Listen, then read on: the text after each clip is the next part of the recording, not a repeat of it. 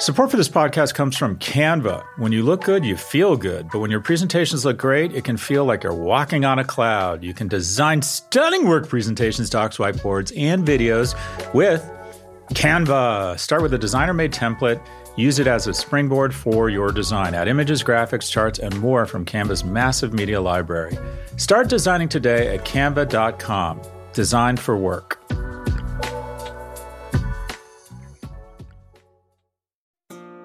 This episode is brought to you by State Farm. If you're a small business owner, you know that it isn't just your business, it's your life. And whatever your business might be, you want someone who understands. That's why you might want to check out State Farm Small Business Insurance. Why? Because State Farm agents are small business owners too, living and working in your community. That means they know what it takes to help you personalize your policies for your small business needs. Like a good neighbor, State Farm is there. Talk to your local agent today. Episode 148. Stevie Nicks was born in 1948. It only thunders when it's raining. She may be a great artist, but she's a shitty meteorologist. Go, go, go!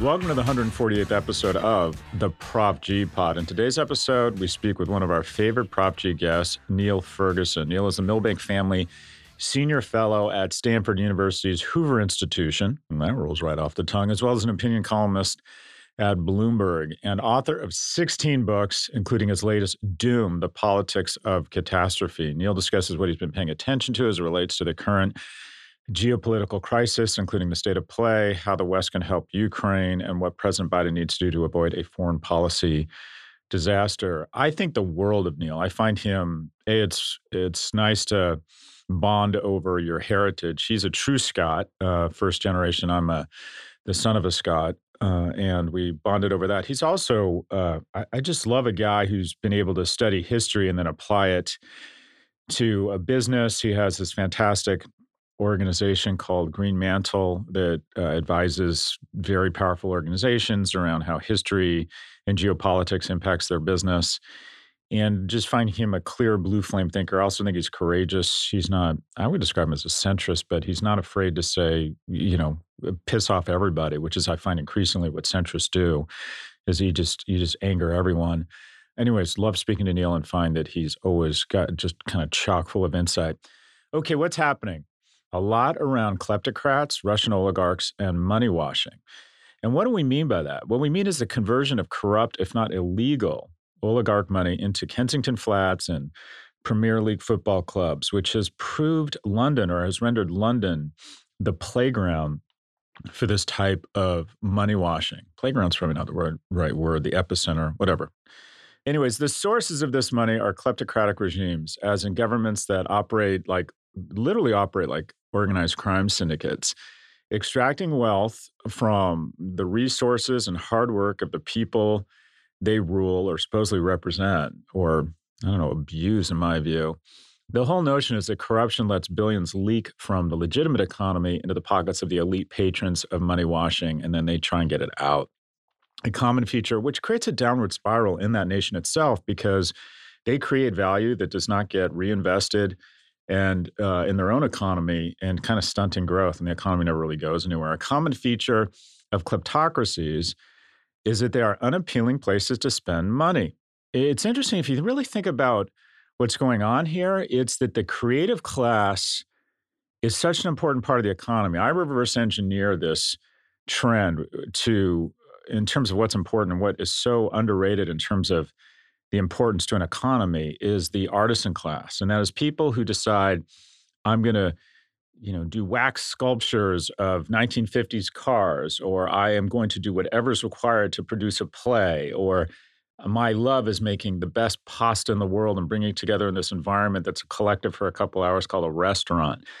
And that whoever is best at that attracts capital attracts wealth and attracts the most powerful people with the most options want to go there a lot and even live there.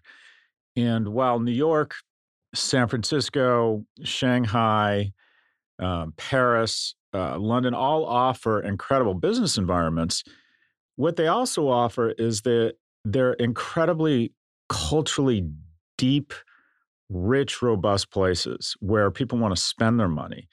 Uh, I think that there's a lot of places that are a great place to make your money, maybe, especially if you're part of this oligarch class or you have sort of regulatory capture.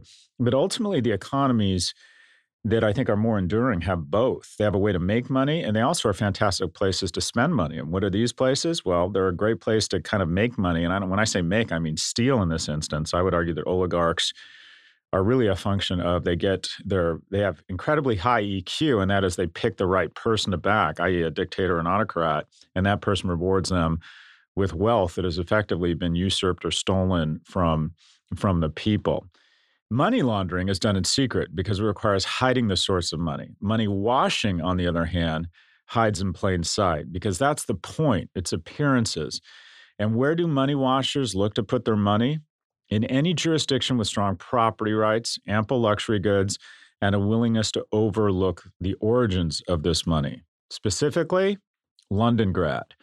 Money washing has three key components removal, as in getting klepto cash out of the kleptocracy, two, enjoyment, where the washer converts dead money into a luxury lifestyle, and then three, finally, elitism, as an entry into the elite cultural and political circles of the adopted country. The key principle of washing is, of course, removal. You got to get the money out of Russia or Iran or Kuwait or Venezuela into the West, the American European financial system. Buying Western assets versus just shifting money into Western accounts looks more like legitimate business activity. And, and in addition, the purchase or investment can earn a return and garner, again, see above that Western prestige. It's no accident that London became the epicenter for Russian oligarchs and other money washers. Political leaders in Britain have welcomed this type of asset buying for decades. In 1994, the country introduced the so called Golden Visa, which essentially granted citizenship to those who invested 2 million pounds into UK bonds. That program shut down only just this year, and the UK's Home Secretary said she wants to stop, open quote, corrupt elites who threaten our national security and push dirty money around our cities. So London may arguably be the money washing capital of the world, if you will, but it's not the only city. Uh, not the only city by a long shot. Money washers have taken stakes in everything from aluminum producers to big tech companies here in the U.S. Russian oligarch Mikhail Fridman, I don't know if I got that right, Mikhail, Mikhail, anyways, Mr. Fridman's LetterOne holds 25 billion in Western telecoms and oil companies. In 2016, uh, LetterOne invested 200 million in Uber. The Saudis are prominent Valley investors as well. Sports teams are also a very common target. Roman Abramovich's ownership of Chelsea FC, the soccer team in London, is probably the highest profile example of Russians owning or investing in soccer teams. It's getting a lot of attention, but it's just one example. Three out of four clubs in last year's Champions League semifinals were owned by oil sheiks or Russian oligarchs. Oligarchs also love U.S. real estate. Those skinny Manhattan ultra high rises that have sprung up in the past decade are a response to the influx of foreign money into the city. The condos inside are known as the world's most expensive safety deposit boxes. I would describe them as the, you know, $10 million Bitcoin, if you will. In America, some laundromats offer better evasion services than others. For example, Florida has no income tax and allows you to keep your home when you file for bankruptcy. Get this nearly a third of U.S. houses purchased by Russians in the past six years were located in the Sunshine State. Okay, so what's happening here? The global money washing industry is thriving throughout the US and Europe, and klepto cash has seeped into almost every corner of our economies. This has profound consequences for us and for the exploited citizens of the kleptocracies themselves. Both the US and the UK have laws in draft that would begin to push back on money washing. But until Russian bombs started falling on Kiev, the legislation wasn't moving. The U.S. Enablers Act has been in committee for six months. Perhaps the notion of a great power trying to crush a 40 million person country will inspire us to take a harder look at our own money washing machine and the real costs of those yachts. Regulatory capture by Russians in the West elevates capitalism over democracy, and that has implications beyond foreign influence. Each football club and villa purchased by oligarchs moves us down the path to cronyism and our own oligarchy. This is simple. Capitalism doesn't endure without democracy.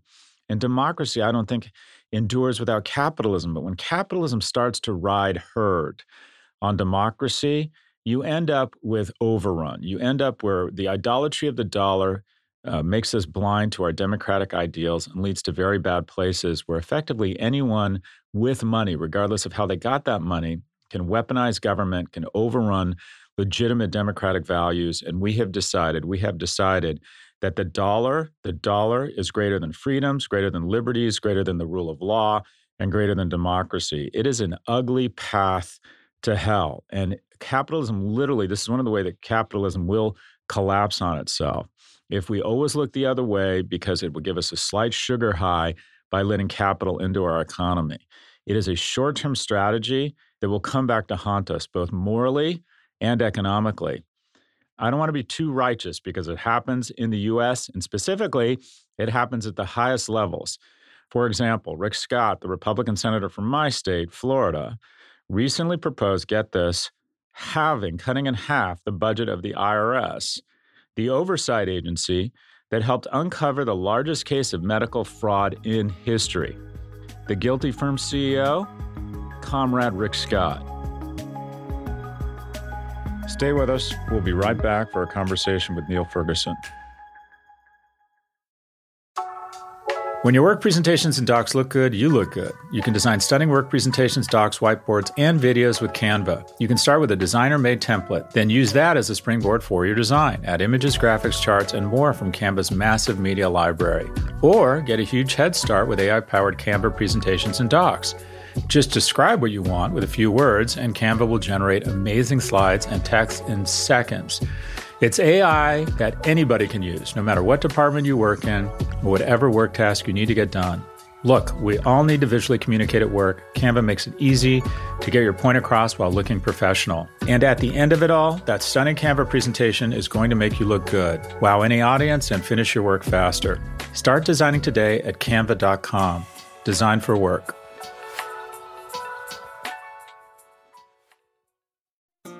This episode is brought to you by State Farm. You've heard it before. Like a good neighbor, State Farm is there. But it's more than just a tagline, because State Farm agents are small business owners themselves who live and work in your community. And if you're in the market for small business insurance, who better to work with than an agent who understands what it takes? State Farm agents can help you create a personalized insurance plan that fits your small business needs and budget. Talk to your local State Farm agent today about small business insurance. Like a good neighbor, State Farm is there.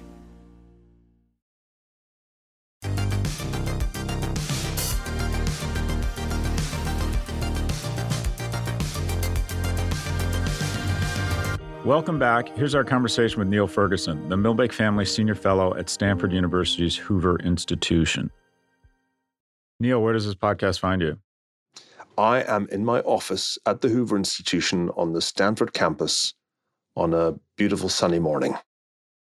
So the world is definitely coming to you, at least in terms of domain expertise. I appreciate you being here. You joined this esteemed uh, group of now two people. The other, my colleague Aswath Damodaran, who are now repeat guests. But uh, you're literally the first person I thought of when all all this started unfolding. So uh, it's been a few weeks since Russia invaded Ukraine. In your recent piece for the Daily Mail, you wrote that, quote, the return of the brutal Russian bear has shattered the illusion that peace in Europe was a free lunch paid for by Americans and cooked on Russian gas.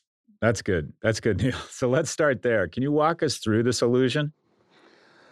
Well, it goes back a long way. I mean, almost to my earliest childhood. In the late 60s, Willy Brandt was the German chancellor, West German chancellor, I should say, and he he believed in something called Ostpolitik, an Eastern mm-hmm. policy. Uh, and then along came another German phrase, uh, Wandel durch Handel, change through trade. Uh, and the German bet was that if you traded, engaged economically with Russia, over time, you would uh, get into a stable uh, relationship of, of peaceful coexistence. It was part of détente. It was really the the European component of détente, and it lasted a long time. I mean, if you think about it, successive mm-hmm. German chancellors increased uh, German and European dependence on Russian gas and oil, in many ways, oil's just as important, more important from the point of view of Russian revenue, until we reached the era of Angela Merkel, a 16 year chancellorship in which the relationship really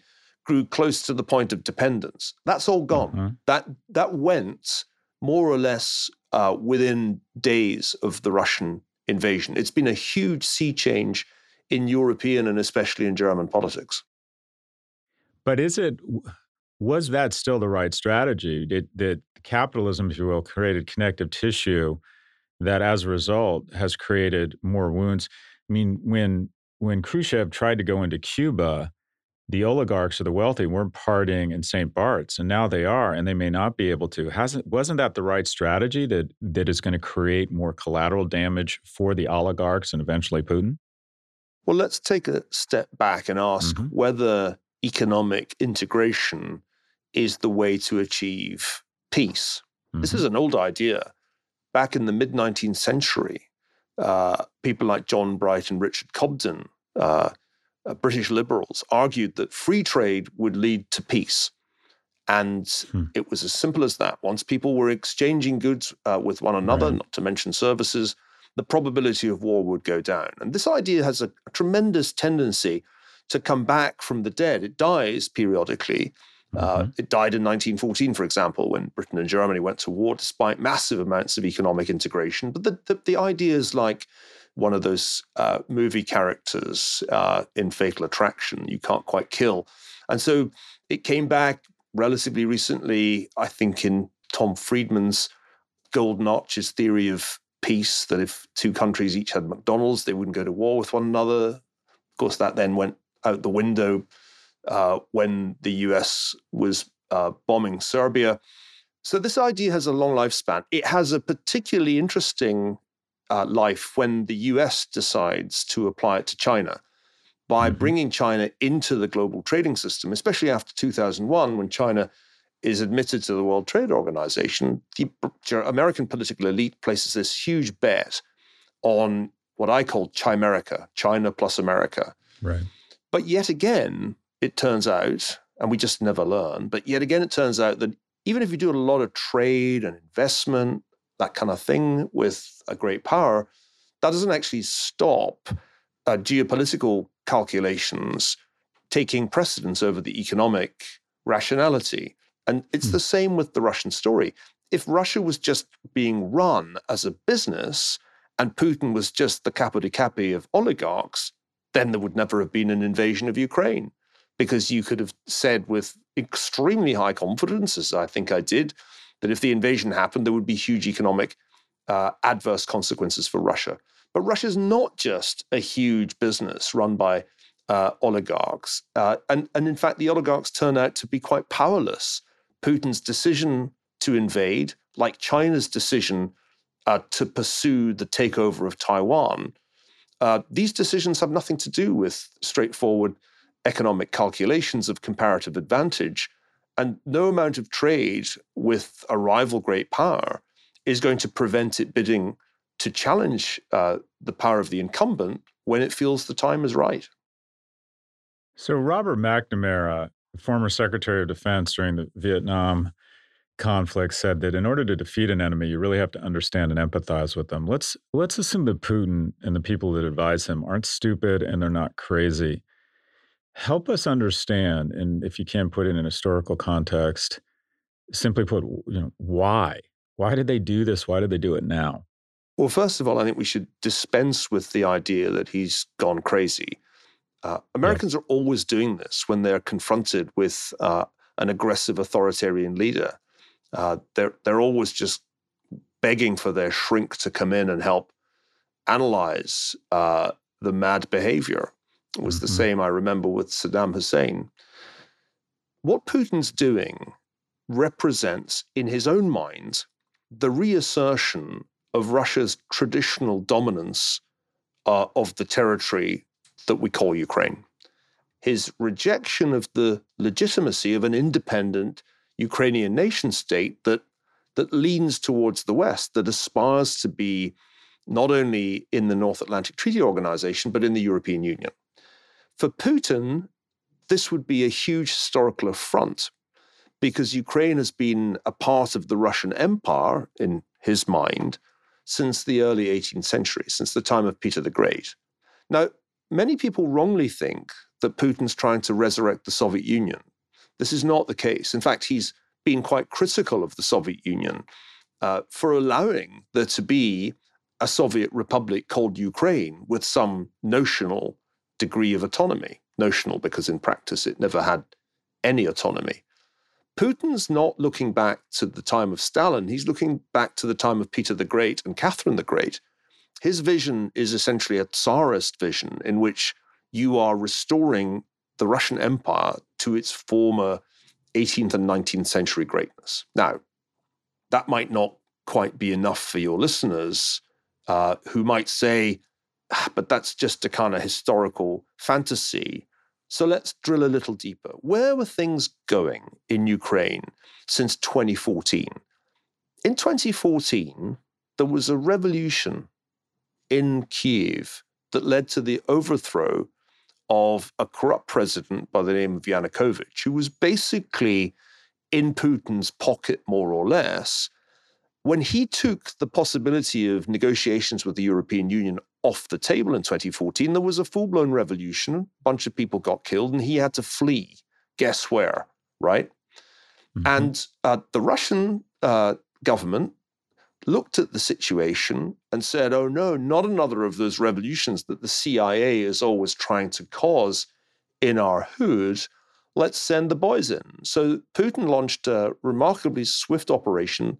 He annexed Crimea, the peninsula that juts out into the Black Sea. And then he took de facto control of two cities uh, on the eastern border that Ukraine has with uh, Russia, Donetsk and Luhansk. What did we do? Well, we said, oh, that's terrible. You mustn't do stuff like that. And we, we imposed sanctions, really quite modest sanctions that nobody expected to change the outcome. So since 2014, he's controlled those parts of Ukrainian territory, and we've done nothing meaningful to stop that. The problem for Putin was that the situation was not a sustainable one. Uh, it's pretty hard to run Crimea uh, if it's just disconnected from Ukrainian infrastructure, and you don't really have easy access to it from Russia. And as for Donetsk and Luhansk, uh, they were basket case economies. Uh, not surprisingly, people don't opt to live under uh, uh Russian sponsored separatists if they have an alternative. So Putin's status quo was not satisfactory, especially as, to his horror, the Ukrainians had elected a politician, Volodymyr Zelensky, who seemed quite intent on figuring out how Ukraine could be a successful democracy integrated into the West. And that, I think, is the best answer I can give to the question. For Putin, you could not wait much longer because with every passing year, Ukraine moved further towards the West in its political orientation. By the way, Ukraine was getting supplied with arms from the West uh, every year, though we dialed those back in the year before the conflict for reasons that I'm happy to go into. Uh, but with every passing year, the Ukrainian military was also getting better to the point that Putin started to, to worry that the Ukrainians might at some point try to recapture Donetsk and Luhansk. So that's the background to all of this. He's not gone nuts. He's not kind of climbing the walls, chewing the carpets, or any of those things. He's just made a rational calculation that he can prevent this bid for Ukrainian Western oriented independence. And what he got wrong, well, were two things. One, the Ukrainians fought much harder than he expected and have inflicted extraordinarily heavy casualties on his invading force. And two, the sanctions that the, the West has imposed this time are on a far, far larger scale than anything he saw in 2014. So you wrote in the same Daily Mail piece that there's three things the West should do immediately to aid Zelensky. Outline those three things. Well, first of all, it's very clear to me that we have to step up uh, the arms supply because we are giving them mainly relatively uh, small scale weaponry uh, very effective, but it's not the big stuff. So uh, things like javelins and stingers, great for taking out tanks and, and low flying planes. But for the high altitude stuff and missile defense, the, really the Ukrainians don't have anything like what they need. Uh, they don't have enough planes either. So we need to actually give them more hardware because despite what you may see on Twitter or on Instagram, the Ukrainians are losing the war. Despite mm-hmm. what you may read in uh, in American newspapers, you don't win wars by having your cities obliterated by missiles and artillery. The Ukrainian position is much more militarily vulnerable than people realize. They're going to lose Mariupol pretty soon if, if it hasn't already happened as we speak. And then the Russians are going to uh, turn their attention to Ukrainian forces in the east near the Donbass area. I think they will uh, quite quickly be able to defeat those forces. And then they move to the, the coast again and turn to Mykolaiv and Odessa. So we've got to make sure the Ukrainians don't lose, which they may in the coming weeks. I'm a relative pessimist about the military position, not because I am a great armchair general. I talk to people who are actual soldiers who've actually seen what the Russians did in Syria. So I'm basing my analysis not on my own uh, non existent military experience, but on the military experience of people who know this stuff. So we have to do that. The second thing we have to do is we have to get the Europeans to stop buying Russian oil because a billion dollars a day flow to Vladimir Putin's Russia uh, through the sale of oil to the Europeans. And if you cut that off, then you really do hurt the Russian economy in a way that would impact Russia's ability to continue making this war. And the third thing we have to do, Scott, is we have to use the power that the United States has, the diplomatic power it has, to force a ceasefire on the two sides. Because if this war continues, not only will tens of thousands of people die, not only will millions more people lose their homes, mm-hmm. but I believe if we let the war continue, there's a non trivial chance that Putin will be able to present it as a victory. And our strategy seems to be to let the war keep going. That's why there's no real diplomatic effort from Washington to broker a ceasefire. I think this is deeply misconceived and will have all kinds of unintended consequences. What diplomatic power could we bring to bear to try and force talks to result in some sort of a, a stand down, if you will, or ceasefire? Well, if we leave it to the Turks or the Israelis, there's not going to be a ceasefire, much less a peace. The US has leverage over both parties. We are the ones primarily supplying the Ukrainians with their uh, their weapons. Mm-hmm. And we are the ones who led the sanctions uh, that have been imposed on Russia. The Russians clearly need sanctions relief as part of any deal, and nobody can offer that other than us.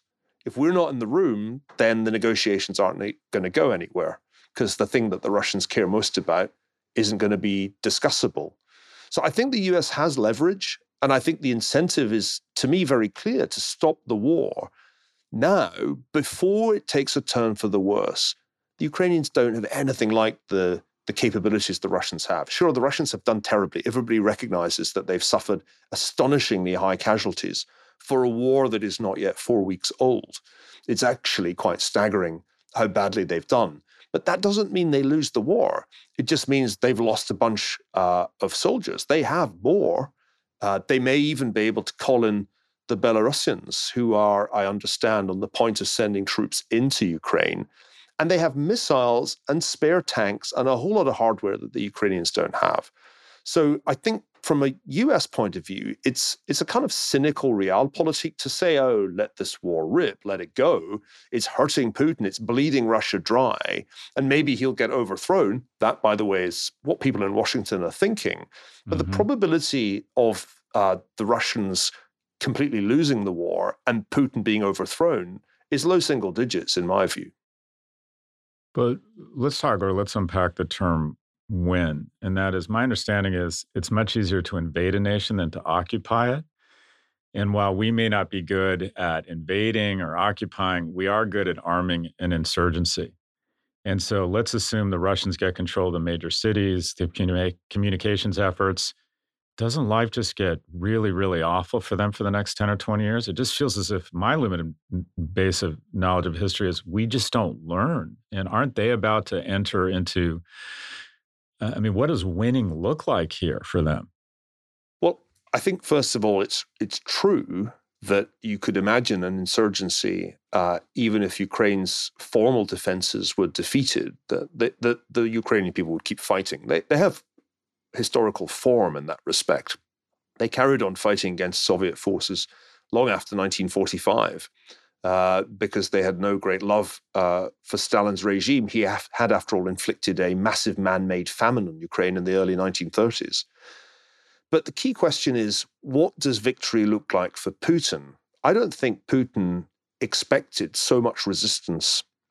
I think he planned uh, a quite swift takeover of Kiev, the capital, and to depose Zelensky and install a puppet mm-hmm. president. That all went up in smoke in the space of just a few days when it became clear that the uh, the Russians were f- facing a real and formidable enemy. But Plan B has clearly been to destroy significant amounts of Ukrainian infrastructure. Remember, destruction of Ukraine is good from Putin's point of view. It reduces the, the potential viability of Ukraine as an independent state. And I don't think he, in any sense, is going to attempt the annexation of the whole country, even if that was ever part of Plan A. I think what he wants is an additional cession of territory along the Black Sea coast, a so called land bridge from Crimea, and perhaps some more real estate around Donetsk and Luhansk to take over the whole of those administrative areas, the oblasts, because they don't control them all. And then I think he settles and says, okay, the most important things, which the Ukrainians, by the way, have already conceded, have been achieved. You are not going to join NATO off the table. And you are going to be a neutral country. There'll be some security guarantees, but they certainly won't uh, resemble the NATO Article 5 protection. Uh, you will have limits on your military capability. These are the things that Putin will definitely regard as major victories. Oh, and yes, I'd like a little bit more real estate. Thank you very much. And now you can have your ruined country back. Uh, good luck attracting foreign investors. That, I think, is Putin's game plan. And I think he can achieve that with a relatively few more weeks of fighting, unless we get very lucky. What, do, what does getting lucky look like? Suppose there's significant civil disobedience and military mutiny in Belarus. The Belarusians refuse to fight, sabotage the railway lines. Suppose that happens. That that would be uh, that would be a, a, a win from the U.S. standpoint. Or suppose there turns out to be meaningful opposition uh, in in Moscow that we haven't yet seen, but but is there just below the surface.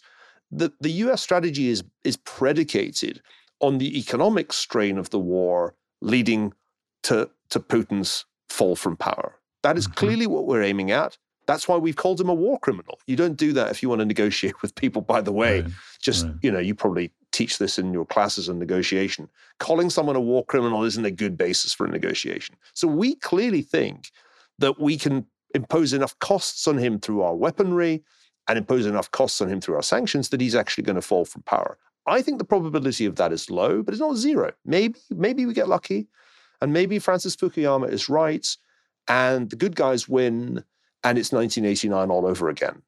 Maybe, but I wouldn't like to bet the lives of tens of thousands of Ukrainians on that outcome. It just seems like too long a shot to me, especially when Putin has a decent chance of being able to say, I've won, I've got what I wanted, the war's over. And I think he will do that maybe 3 mm-hmm. four weeks from now because I don't think he can sustain this. And he knows that. He definitely can't sustain a prolonged occupation of Ukraine. And, and I don't think he's, he's trying for that. So, uh, uh look, I'd like to think that the West are a moral people and that the death and destruction that's occurring in Ukraine weighs on everyone and is, and is a real motivation to try and do what we can to get to get the tanks out and, and stop this conflict. Having said that, a very cynical, unemotional view, isn't every day, isn't Putin ceding advantage to the West? Because the way I look at this, Niall, is that this thing has been the, the, the great ferocious Russian army has been diminished from a perception standpoint. There is for the first time uh, purpose with NATO, which was near brain death as far as I could tell. Republicans and Democrats are even getting along for the first time. It feels as if while there's tremendous costs being being borne by the Ukrainian people, that every day this continues, geopolitical advantage perception is ceded from uh, Russia to the West, which, quite frankly, just reduces our incentive to really take a cost to solve this. Aren't, quite frankly, aren't isn't the West winning right now every day? Well, that's the kind of argument that's clearly yeah. being made in in Washington. That is that is what members of the administration think, and uh, that that I think is precisely why we're not trying mm-hmm. to bring about a ceasefire, not even lifting a finger. On the contrary, what we're trying to do is keep the Ukrainians in the war right. by sending them more stingers and javelins and now some drones. Mm-hmm. Uh, so I think the whole calculation that says, hey, we'll bleed Russia dry, just like in Afghanistan in the 1980s, mm-hmm. has two things wrong with it.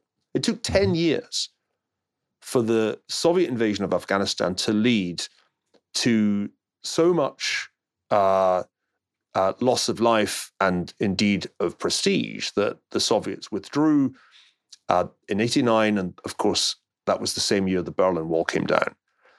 This war is not going to last 10 years. If that's the mm-hmm. analogy that we're planning to, to have a Ukrainian version of the Mujahideen, it's the wrong analogy because this war will be over in 10 weeks. Uh, and the problem is, as I said, that it could be over as a Pyrrhic victory, but a victory nonetheless for Putin. Yeah, he's taken heavy casualties, but he's he's achieved already given that the Ukrainians have conceded the NATO point, a part of what he set out uh, to achieve. The other thing, though, Scott, is the unintended consequences of any extended conflict, especially when it's in mm-hmm. Eastern Europe. History has a bit of a problem with that part of the world. It has been over the last 150 years probably the bloodiest territory on earth in terms of the sheer number of premature deaths caused by organized lethal violence. And the longer the war lasts, the harder it gets to stop. Do you think the people who've lost relatives in Ukraine, whether in Mariupol uh, or Kharkiv, are in the mood to settle? On the contrary, the Ukrainian position is hardening. It seems like they don't really want to give the Russians any territory, including even Donetsk and Luhansk and Crimea. So the danger of letting the war run is that it keeps going and gets mm-hmm. harder to stop with every passing day of civilian deaths. The other problem is that it can escalate in ways that we're all aware of, given that we're talking here about a nuclear armed power, uh, Russia, uh, the power actually with the most nuclear missiles on the planet. I don't think Putin intends to use those because he knows that that would, in fact, expose Russia to meaningful military action from the West. But he can threaten in ways that seem to work. Remember, we were going to lend the Ukrainians some MiG fighter jets from Poland, and then that was abandoned as an idea. Why? Because he'd rattled the nuclear saber. So I think letting this war run is riskier than people in Washington think, quite apart from its being immoral. I mean, I'll mm-hmm. leave that aside because mm-hmm. this is foreign policy and we don't want to get too emotion, emotional about it. But but of course, if you just let it run, then a lot of people are are going to die. Yeah, it really is the epicenter of the land of unintended consequences. I love that Trotsky quote that you may not be interested in war, but war is interested in you. That oh yes, just, a lot of investors found that out in the last few weeks. It was very hard to persuade people that this was going to happen. Scott, I did a piece yeah. for Bloomberg on January the second saying war is coming. That was the first hmm. line. And yet, right down until the, the, the, the, Russian invasion began, people were completely mispricing Russian assets, completely mispricing the ruble. It was amazing. Do you think we should have a no fly zone or try and implement no, one? No, that's a bad idea. Mm-hmm. Because, because if you do that, you're basically taking uh, NATO into the war because yeah. a no fly zone means at least potentially shooting down Russian planes. And that would, that would escalate in ways that uh, we would uh, potentially we would regret. So do I don't think, think that's a good idea. What do you think China's role in this? Speculate what what you think China's going to do here, because it feels like they're the kind of a pretty powerful swing vote, if you will. Well, China's not a swing vote. China's on Russia's side. But haven't they clear. kind of haven't they sort of checked back a little bit based on the fact again, this is just sophomoric perception that they've checked back a little bit because they're worried they might be on the losing side of this. Well, it hasn't gone quite as Putin said it would, mm-hmm. clearly, when he met with Xi Jinping on the eve of the Beijing Winter Olympics. On the other hand, at that meeting, uh, Xi and Putin affirmed their undying friendship and said there were no limits on mm-hmm. the bromance. Uh, so there's a lot of, of skin in the game here. This would not have happened. The invasion would not have gone ahead without a green light from Xi Jinping. Because in, hmm. in this Cold War, and we're in Cold War II, China's the senior partner and Russia's the junior one. It's the sort of in, inverse of Cold War One, where Russia or the Soviet Union was the senior partner and China uh, after 1949 was the junior partner. In Cold War One, the war, the hot war, happens in Asia, in uh, Korea, and the Chinese do the fighting for Stalin. In Cold War II, the war happens in Europe, and Ukraine, and it's the Russians who do the fighting. But we delude ourselves if we think there's some possibility that Xi Jinping will intervene to broker peace or persuade Putin to pull back. That's like amazingly naive of us. In truth, Xi has been behind uh, Putin and backed Putin for years. It's been a very close relationship. And Xi Jinping cannot afford for Russia to lose and be humiliated. This would be an enormous setback for him personally, as well as for China strategically. So I think you should disregard things that are said by Chinese diplomats for mm-hmm. Western consumption and just look at what the Chinese say to themselves. And what they say is here go the Americans trying to use their financial muscle to bring about regime change in Russia.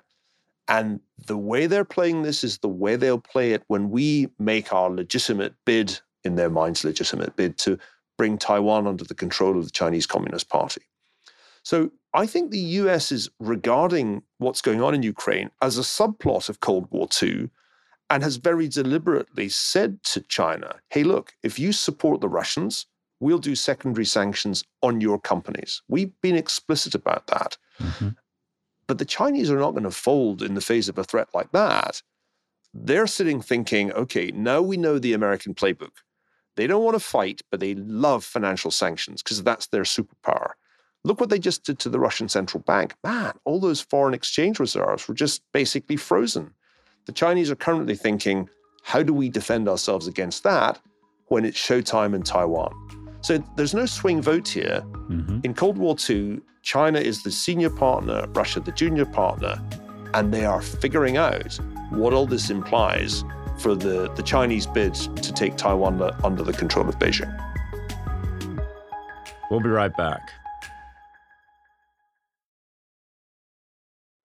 So I went to your conference, Niall, and it's I think it's the first conference in a couple years where I actually hung around for the content. And I've determined that your superpower is your ability to link history with markets. When you see what's going on here, what are you advising your clients around? And no one knows, uh, so I just want to throw that out. But none of us have a crystal ball into the markets. But what are you what are you speculating that uh, this event's impact will be on the markets? Well, the first part of the year was easy. It was almost as easy as the big short mm-hmm. uh, of 2007, when you could see how the US subprime mortgage market was going to cause a cascade of, uh, of failure through the financial system. Uh, in fact, I said to John Paulson the other night, Is, isn't this big short too? Because it was so easy to see that you mm-hmm. just needed to be short the ruble, short Sberbank, short Russian assets, and long oil. Mm-hmm. So so January, February were were straightforward, and those were the things that the Greenmantle team kept saying to clients. 80% probability he invades. That's a high probability. We had high conviction. And uh, the market implications were really obvious. All Russian assets were crazily overpriced on the eve of the war because people couldn't quite imagine tanks rolling down the highway towards Kiev until they were rolling down the highway.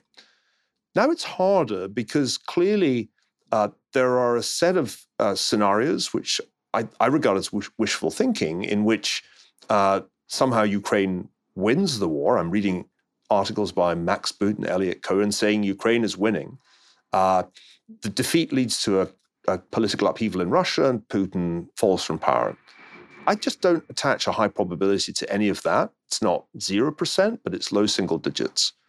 So, what's likely to happen? Well, I think what's likely to happen is that the war will grind on for several more weeks until Putin has achieved greater territorial control, especially in the south.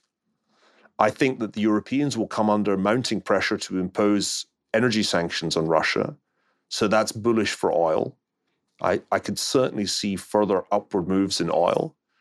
And I think right now markets generally are a bit complacent about the inflation shock, which has come on top of an already significant inflation problem. The Fed is behind the curve. Uh, I think Jay Powell realized, realized that when he suddenly started talking about 50 basis points again. And so my sense is that the risk on mood of, of last week was based on a, a rather naive reading of where this is all going. I sense, therefore, that one should be quite defensive, thinking about the potentially bad outcome. Bad outcome one Russia wins, further destruction, higher oil prices, further refugees. Uh, and then also, scenario two Chinese get uh, quite combative about our threats of secondary sanctions. And so the US China relationship gets uh, more strained. These are two developments which I think have quite high probability at the moment. And so those are the thoughts that I have. You don't think it's priced in? You don't think it's time to go no. long Russian bonds of the ruble or go long Rush, uh, go long Chinese stocks that have been just absolutely hammered? Do you think there's more pain? I would be very wary of those trades, especially long Russian anything right now, given that the sanctions regime makes that really difficult. You know, I'm reminded of Venezuela. Mm-hmm. Oh, we used to love talking about regime change in Venezuela. Chavez was dying, and this was great because there was going to be regime change in Venezuela. And here we are. Maduro turned out to be worse. Venezuela has done to itself what Russia is doing to Ukraine, caused a massive destruction of capital and exodus of people.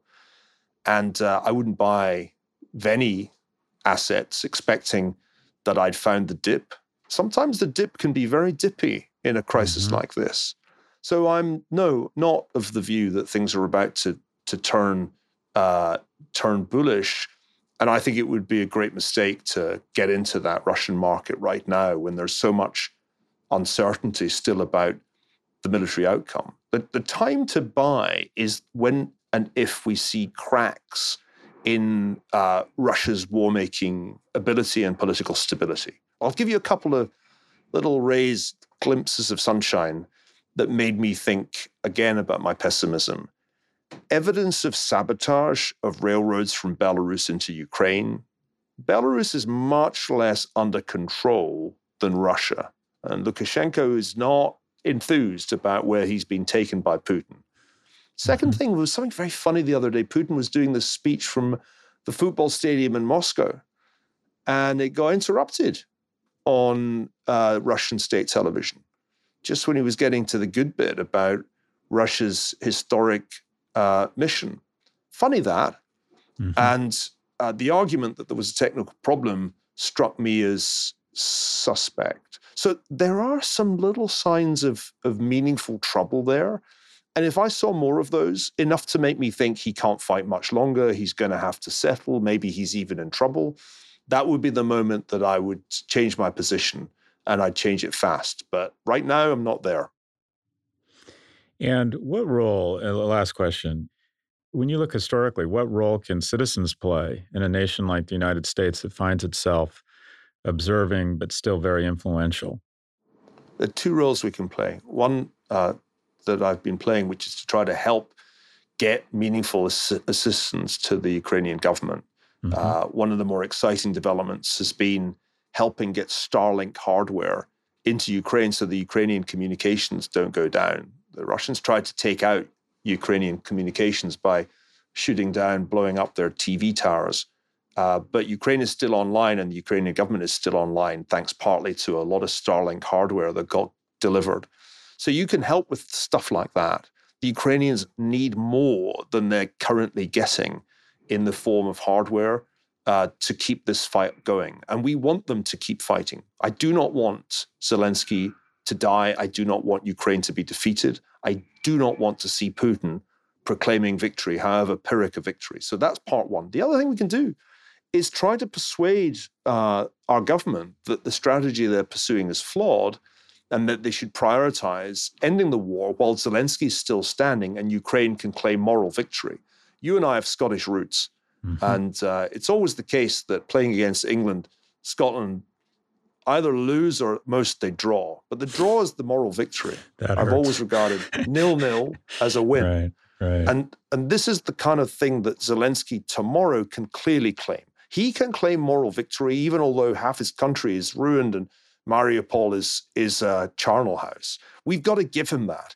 Mm-hmm. The current policy of letting the war continue, I think, risks taking away that moral victory uh, from Zelensky and his people. And so, lobby your uh, Congress uh, person, uh, lobby your senators and representatives, because Congress has quite a lot of power over this right now.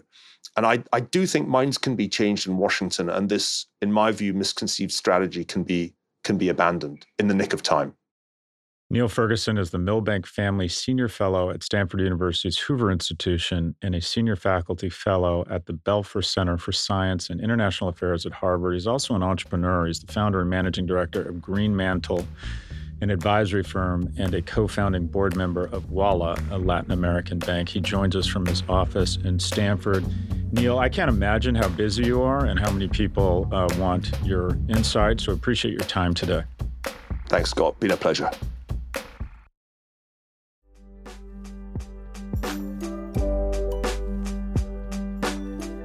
Algebra of happiness. Are you blessed or are you did you overcome things? Are you a function of your context? What what is your perspective? Because it's a matter of perspective. Until the age of 40, uh, I was very fond of telling people that I had been raised by a single immigrant mother who lived and died as secretary. Our household income was never over $40,000. I was a Pell Grant kid. I'm still proud of that.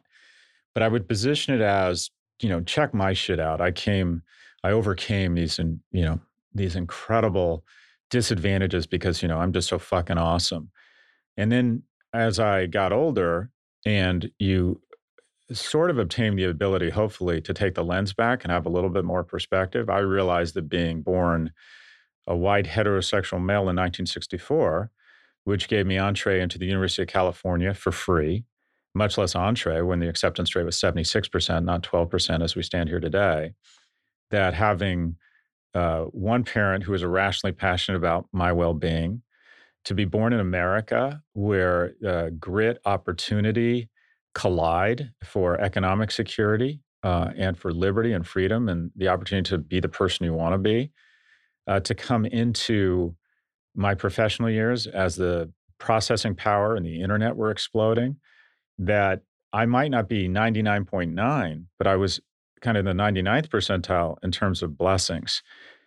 And uh, what I find this uh, war in Ukraine, uh, again, just reminds us of is so much of our success and our failure is not our fault. Uh, if you were born a male in Germany in 1920, you were going to die. If you were born in Russia, uh, a male or a female on the Western Front uh, in that time period, you were going to die. and likely, if you look at your life right now, if you're listening to this podcast, if you really look at a historical context about where you were born and what you were born into, chances are you're in the 90th percentile at least, if not the 99th. And this is a big theme through my life that really has helped. And I wish I'd learned it much earlier. And that is when success hits you, when you hit accomplishments, be humble and grateful because a lot of that success is not your fault. And at the same time, when things are tough, when you screw up or bad things happen, also be in a position to forgive yourself because that too is not entirely your fault. There are, and this goes back to a little bit to stoicism. You want to you want to focus your emotional bandwidth and just generally your bandwidth on the things you can control. And so much of this is out of our control. Uh, but there is, if you're listening to this podcast, look at where you were born look at the circumstances into which you were born. And I'm going to bet if you pull the camera back, you know, a lot of this blessing is not your fault and uh, that we all need or we should. And I find it healthy to recognize just how just how blessed we are uh, through no fault of our own. Our producers are Caroline Shagrin and Drew Burrows. Claire Miller is our associate producer. If you like what you heard, please follow, download, and subscribe. Thank you for listening to the Prop G Pod from the Vox Media Podcast Network. We will catch you next week on Monday and Thursday. And one quick reminder before we sign off we answer your questions about the business trends, big tech, career pivots, and whatever else is on your mind on the pod every Monday. If you'd like to submit a question, please visit officehours.propgmedia.com. Thanks to Canva for their support. You're busy, there's no denying that, and we all wish for just a little more time in the day. So why not let Canva help you get your work done faster and more efficiently? You can get started with their AI powered presentations. Just describe what you want with a few words, and Canva will generate amazing slides in seconds. It's AI that anybody can use, no matter what department you work in or whatever task you need to get done. Finish your deck faster. Start designing today at canva.com. Designed for work.